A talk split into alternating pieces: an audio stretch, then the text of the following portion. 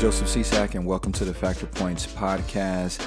Yeah, I know it's 2020, and this is the first episode I've done this year, so I apologize. It's been a crazy year for me. Writing another book, which has just been released. What did the angels see at Easter? It's out and available now on uh, Amazon, both paperback and ebook. And hey, we are living in a global pandemic. Nobody really saw this coming at this extent, but here we are, sheltering in place, learning words like social distancing. And man, our whole world has changed, and it will continue to be different on the other side of this global pandemic. But Factor Points is back here to help you stay on point with your discipleship in Christ in the midst of this. Jesus is the calm in the storm. And we're made for this. We're prepared for this when we walk with Christ Jesus. Years ago, I did a teaching in which I related walking with Jesus like driving in a Jeep Wrangler that's fully outfitted with the huge tires on it and the, the winch in the front, that cable that you can tie to a tree and pull yourself out of a, a trench. And it's even got the snorkel thing where if you're going through deep water, you know, that's there to help your engine not not flood. That's what it's like to go through life with Jesus. He outfits you with everything you need to face various types of terrain. So, this is a new terrain that for many of us, we've never faced this. Our parents never faced this. Our grandparents never faced this before. It's a new day, a new challenge, but we have an eternal truth, promise, and principles in the Word of God and then the very person of the Holy Spirit that will get us through this. So be encouraged with that. And I've got something I want to share with you specifically about today. Today is actually Friday, April 10th, and it's Good Friday. And I got a question for you. Why is Good Friday, the Friday before Easter, called Good Friday? Um, and I want to share just a short message with you about that so that we have a better understanding of what this day really represents. You see, on the surface, when we consider the events that took place on what's historically known as Good Friday, there's little that we would view as good when you when you're looking at it in natural and normal standards. To be clear, Jesus was scourged. He was beaten with a whip with multiple strands on it, with pieces of bone and metal embedded in it, designed to do uh, severe damage to actually rip away the flesh. This is what happened on Good Friday. Um, he was put a crown of thorns was placed on his head, and he was mocked on Good Friday. Nails were driven into his hands and feet, and then he was crucified. All on the Friday before the resurrection. Now, if you were there, I want you to use your imagination with me for a moment and think back and, and, and imagine that you're there over 2,000 years ago and you're witnessing this firsthand. And, and so if you're witnessing this, and if you think that everything you're seeing is good, then you're probably one of the priests or you're in the angry crowd, the mob that's yelling, crucify him, crucify him, or maybe you're one of the Roman soldiers. See, these are all of the people that think everything that's happening to Jesus is good because they're blind. They have hard, cold hearts, and their hearts are full of hatred. And so they don't know who Jesus really is. They don't believe who in, in who Jesus says he is, even though they've seen the miracles and the works and all of that. They're believing a lie and therefore they want Jesus to die. And so when they see the suffering and the pain that he's enduring, those are the people that think it's good. But imagine also if you're one of the disciples. And let's start there, not on Friday, but let's start on Thursday. On Thursday, you have this dinner with Jesus, and Jesus says some things about his life and what's to come and he and he says that he's going to be leaving you soon so you're kind of like what? Somebody's going to betray you? And then you know that night he he prays and he says his soul is grieved unto death. These are all very unusual things for Jesus to suffer and endure. And then Jesus is arrested. On Thursday night Jesus is arrested. Now let's bring some context to that because if you're one of the disciples You've walked with Jesus for three years. You've seen him heal the sick, uh, open blind eyes. You've seen him multiply food for thousands of people two times. And you've seen him raise the dead multiple times. Basically, every single obstacle that Jesus has faced as you have been with him, if you're one of the 12 disciples, you've seen him miraculously overcome it with incredible power. And yet, on this night, the same Jesus who you witnessed walk on water has just been handcuffed, chains put on him. He's being hit in the face and spat on by these these soldiers. You're you're this is he's allowing this to happen to him. How can this be? So the the bad that's going on for you doesn't start on Friday. It starts on Thursday night. And on Friday, you witness the scourging and the crucifixion and all of these things take place to a Jesus whom you've seen walk with tremendous power. I'd argue that if you're Mary, the mother of Jesus, Friday when all these things happen to Jesus is not a good day. It's in fact, let's just let's just call it what it is. If you're one of the disciples, let, let's say even if you're Judas, okay? If you're Judas, I don't believe Judas expected all of this to happen. You see, I think Judas was just trying to get paid. And I think G- Judas even thought that, hey, it's Jesus. Every time he's threatened, they picked up stones to stone him, and somehow he miraculously walks through a crowd of hundreds of people who have stones in their hands trying to kill him. I believe Judas thought Jesus was just going to do another miracle and get out of that situation. And then Judas would have just said, Hey, Jesus, you know, I was just trying to get paid, and, and you know, the offering was short. And since I'm the treasurer, Judas had a scheme and a plan. I don't believe he had any idea that Jesus was actually going to be arrested, beaten, and crucified. How do I know that? Because Judas committed suicide shortly after all of these events take place with Jesus. He felt so much guilt and shame for the part that he played that he took his own life. Again, if you're Mary, this is a terrible day. This is, I would say, this might be the worst day of your life if you're one of the disciples or if you're Mary, the mother of Jesus, or Mary Magdalene, who we could also say was a disciple. She's Mary, the mother of Jesus. She's witnessing her son go through all of this incredible pain and trauma and torture and ultimately death. And then here we are, 2,000 years later, Christians, we call this a Good Friday. My question to you is why? And the answer I pose to you comes in a couple of forms. One, we've got to take a different perspective of someone who's there, but at a higher level, and that's God the Father. The perspective that God the Father has on the events that took place on Good Friday is different from the priests, different from Pilate, different from the Roman soldiers, different even from the disciples, and from even Jesus' mother, Mary. I'd argue the only other person in the whole scene that gets it is Jesus himself. So let's look at this perspective between God the Father and Jesus about the events that take place on Good Friday and why it's called good. In fact, I would argue that Good Friday is a great day.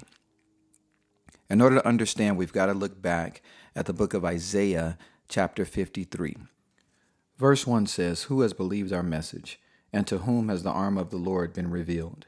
For he grew up before him like a tender shoot and like a root out of parched ground. He has no stately form or majesty that we should look upon him, no appearance that we should be attracted to him. He was despised and forsaken of men, a man of sorrows and acquainted with grief. And like one from whom men hide their face, he was despised, and we did not esteem him. Surely our griefs he himself bore, and our sorrows he carried. Yet we ourselves esteemed him stricken, smitten of God, and afflicted.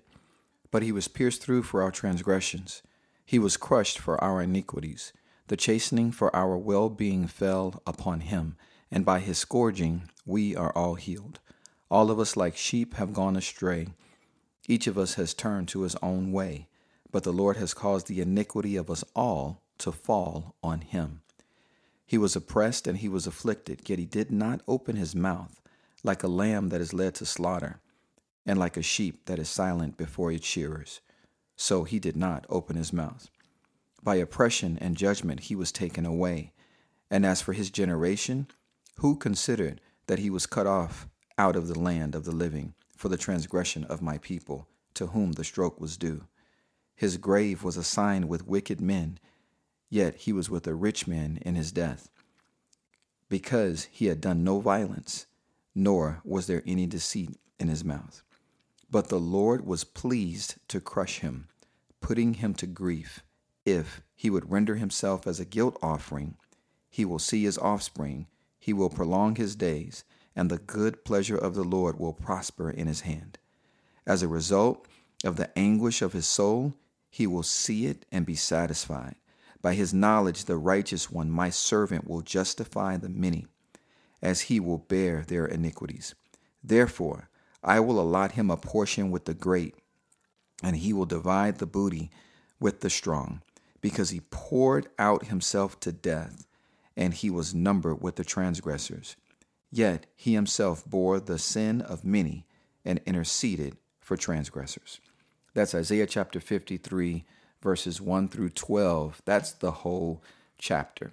And what you hear in those verses is a prophecy given by the prophet Isaiah inspired by God, speaking directly what God wants to say to the people and to the church. This is part of Scripture, and all Scripture is inspired by the Holy Spirit.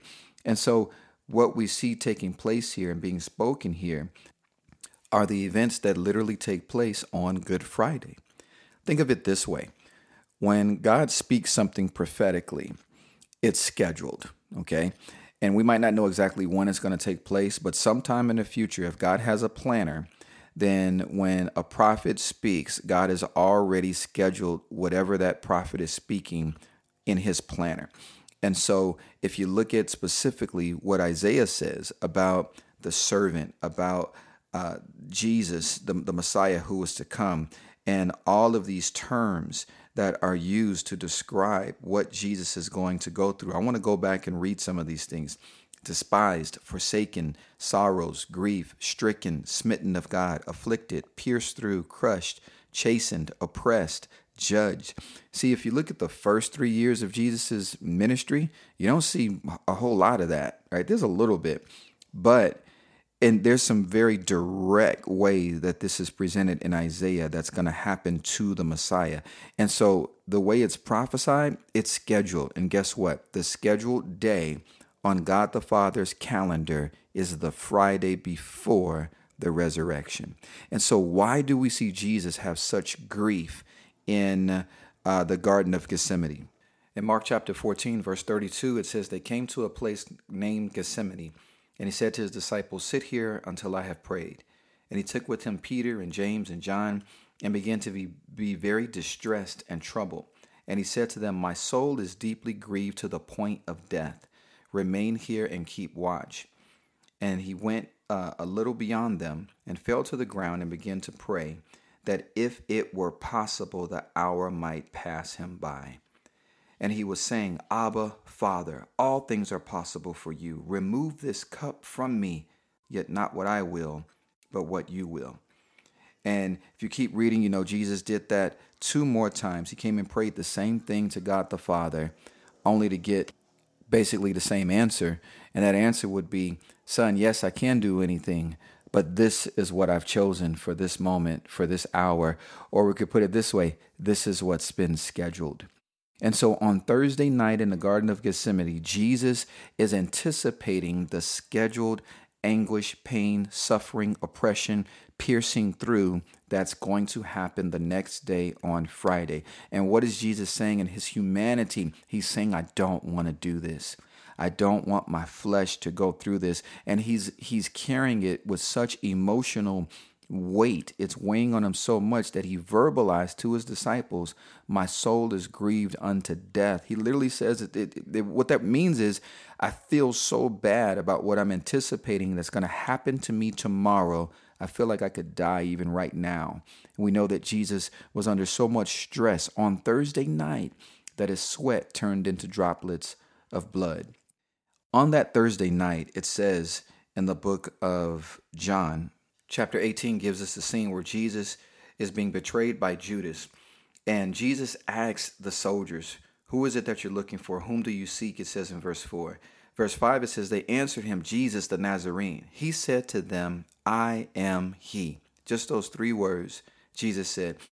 And Judas also, who was betraying him, was standing with them. So when he said to them, I am he, they drew back and fell to the ground. Therefore he again asked them, Whom do you seek? And they said, Jesus the Nazarene. Jesus answered, I told you that I am he.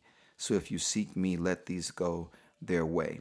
And so, what do we see happen here? You don't hear a lot of people talk about this, but think about it. These are soldiers with Judas, and Jesus is so bold. He asked them, What's up? Who are you guys looking for? And they say specifically Jesus from Nazarene, as so not to confuse him with any other Jesus from any other uh, city. And Jesus says boldly, I am he. Jesus' words came forth with so much power that it knocked all of the soldiers back on their butts. And they literally had to get back up off the ground and then to say again, We're looking for Jesus of Nazareth. Why do I bring that up to you? Because Jesus says, No man takes my life, but I lay it down. He demonstrated on the night of his arrest that he had the power to free himself, but he chose not to use that power. He had the power with a word to knock everyone down on their backs. While they were knocked down, he could have slipped and been gone and, and, and escaped the garden, but he didn't. He knew the hour had come for what was scheduled on Friday to take place. So he gave himself up on Thursday. You see, you don't get a good Friday unless you have a humble Thursday where he submitted himself to the plan and purpose of God. And so the goodness, if you will, starts on Thursday night in terms of Jesus dealing with the emotional struggle, the pain, the anticipation of everything that was coming, and willingly saying, Not my will, but yours be done. What makes Good Friday good is that Jesus willingly submitted himself to everything that he knew was coming. And the question is why?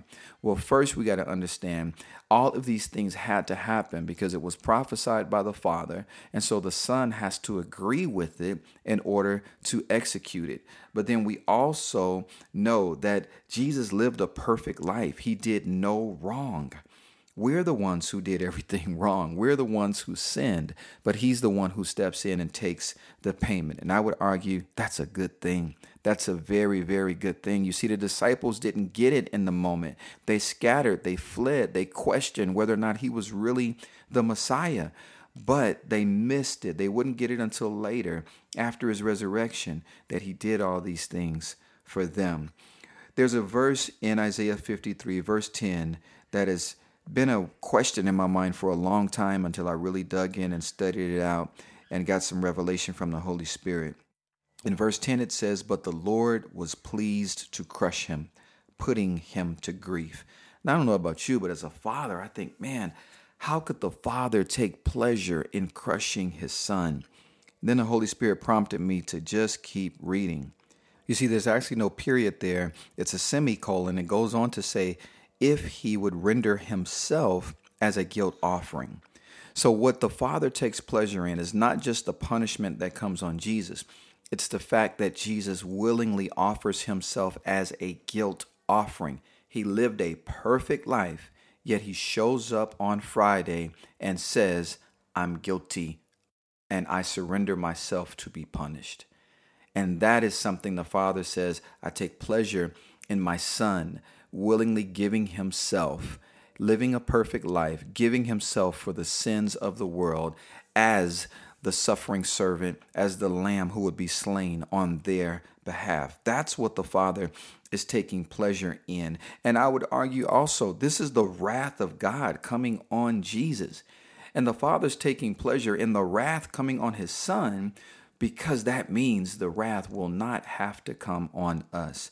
Jesus said something on the cross that's astonishing. His last words were, It is finished. And I believe that means that I've drinking the last drop of this punishment of this cup. I haven't left any of, of it left over for anyone that believes in me to drink for themselves. I have taken the full measure of the wrath of the Father for their sin on me.